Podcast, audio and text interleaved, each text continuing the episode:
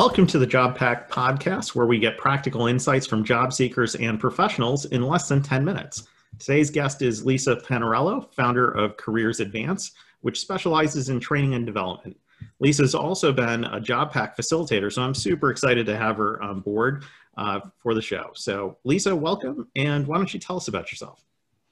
Well, thank you, Debashis. I appreciate being here and uh, being with your audience quickly, I, would like to just share that I'm a native New Yorker, born and raised in Brooklyn, New York, with strong parents, three amazing brothers, and all the energy, realness, and great food that you can possibly imagine. So it was a wonderful journey at the young age.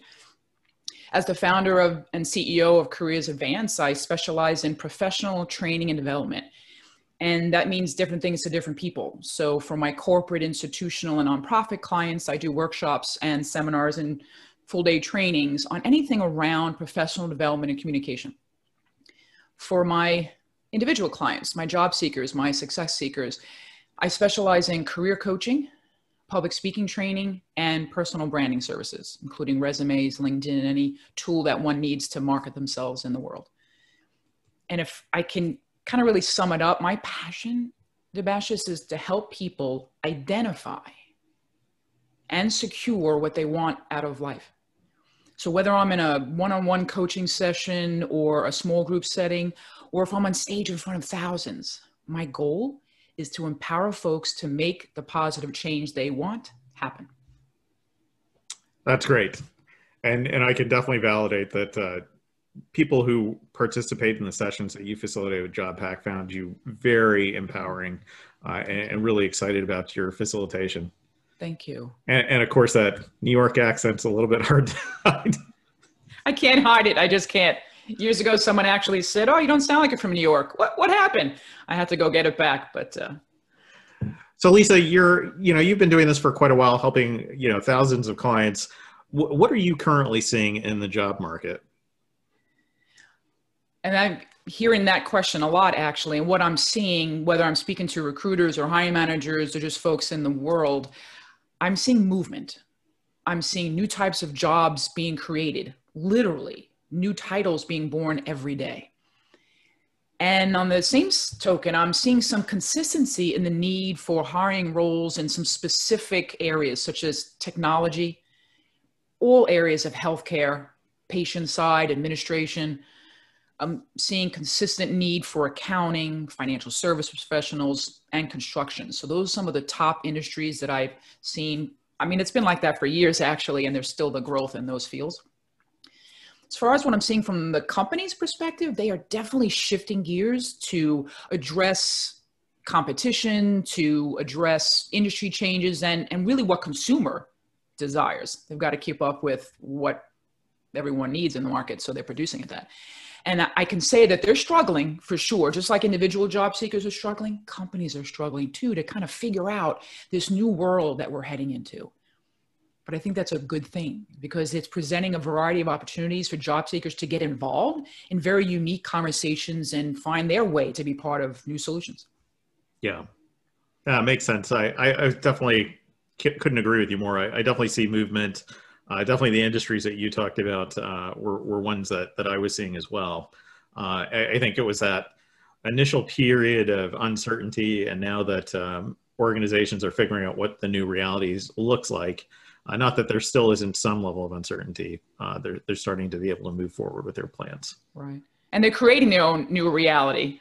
Yeah. Which, like I said, it's really, uh, to me, that's exciting as an individual because you can be part of what that decision making looks like. You can come in and kind of create your own path, you know? Yeah, absolutely. Now, in this environment, you know, how do jo- uh, successful job seekers stand out from each other? You, it's funny. It's a job seeking is never fun it just it it stinks. And if this wasn't being recorded i i use stronger language. It it's just never fun at, at any age any level. Uh, so i think successful job seekers can help themselves stand out through a variety of ways. And if i narrow it down to three organization positive attitude and follow-up. I think successful job seekers don't go into their process haphazardly Successful job seekers benefit from developing a plan of attack and having a targeted campaign, not just kind of hitting the send button, really knowing what they're looking for and directing their energy to where they want to go.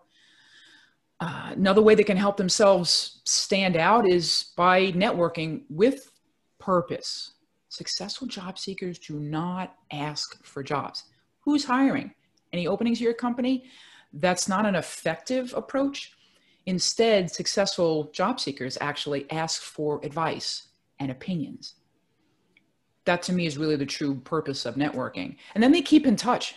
I think once we send in a job uh, posting or we have a networking conversation, it seems to then stop. The conversation shouldn't stop there. So if you want to set yourself apart, I think it's about keeping in touch with recruiters, with hiring managers, and your professional contacts. Successful job seekers share. They share updates, they share insights, and they stay visible in their field, whether it's out in the person, like at a conference or at meetings today. I know it's really virtual, but that's okay too. You can stand out on LinkedIn and make yourself visible. So I think two things here that maybe come out of what I've just shared is patience is a virtue and activity will breed results. So. Yeah, it makes a lot of sense to me. Uh, so much of what you said just mm-hmm. resonates with uh, my own approach as well as uh, what we promote at, at JobPact in terms of just being very organized, thinking of that as a process, um, and and really I, I, think the sharing aspect um, and and helping other uh, job seekers is, is so mm. critical in terms of just um, you know getting out of your own head and then um, and, and, then just having having all of that come back to you. Um, yeah, there's no one answer. Uh, I, th- again, this is not easy for anyone. I work with executives, C-suite, to your entry-level professionals, your return to work professionals. Everyone has their challenge and their liability in the market. So that's why I love what I do as, as a career coach to help them throughout all the nuances. So hopefully your, your listeners kind of take away those three nuggets about organization, staying positive, and really just following up with all your connections. Definitely. What, what's the what's the best piece of advice, right? You know, whether whether you're trying to seek a stand out or not, like, you know, what's the advice that most people are missing, or, or you know, the most valuable? not easy to narrow it down to one or two, but I, I've kind of think I'd like to provide three. Um, three is a magic number. Three suggestions. I guess to me, they're hard and fast rules to, to follow. Number one, as a job seeker, stop searching for job security. I'm hearing folks when they're thinking, when I ask them, what are you looking for? I want something that's going to last. I want to be with a company for a long time. It's an, it's a futile exercise because job security doesn't exist hasn't existed for decades. We really have to change our mindset these days because even the most socially responsible and caring company cannot promise to stay in business forever or employ people forever. So I say focus your mind, excuse me, on self security, which leads me to two other suggestions. One being be open to pivoting in your career, whether that means pivoting in position, function, the whole industry, or even geography. Flexibility is going to be critical to career survival. Um, and lastly, I think keep adding to your brand value. As a job seeker, we should work to always improve what we offer so that you can remain employable for years to come, no matter what happens. So whether it's a course, a seminar, getting involved in a special projects or a volunteer engagement, you know, a few different things a year can help you build new skills, gain different experience and perspectives, and of course, connections. I do that myself. I'm not a great learner, so I'm not saying that it is easy. I've had to work my way around new ideas and thoughts and even skills, especially when it comes to technology. So over the years, I've gotten a certificate, certification. I'm learning new technology and software today, little bits here and there. They're efforts that I think are especially important if you're not working. Because you don't want to show your market that you're sitting idle and you don't want your resume to start having too far of a gap of anything that's worth noting. Um, so you want to show that you're not sitting idle, but that you're learning and or contributing. And you can add all these little nuances to your resume so it stays up to date, which by the way, we should do that once a year. Our resume should always be ready in our back pocket for any opportunity that comes or when that anvil drops, you know. Yeah, no, that's really great advice. I, I, I all, all of that's hard hitting. I, I think personally, yeah, I, I kept my resume up to date all at all times. Um, you know, especially as there were things that looked like uh, an accomplishment to add on.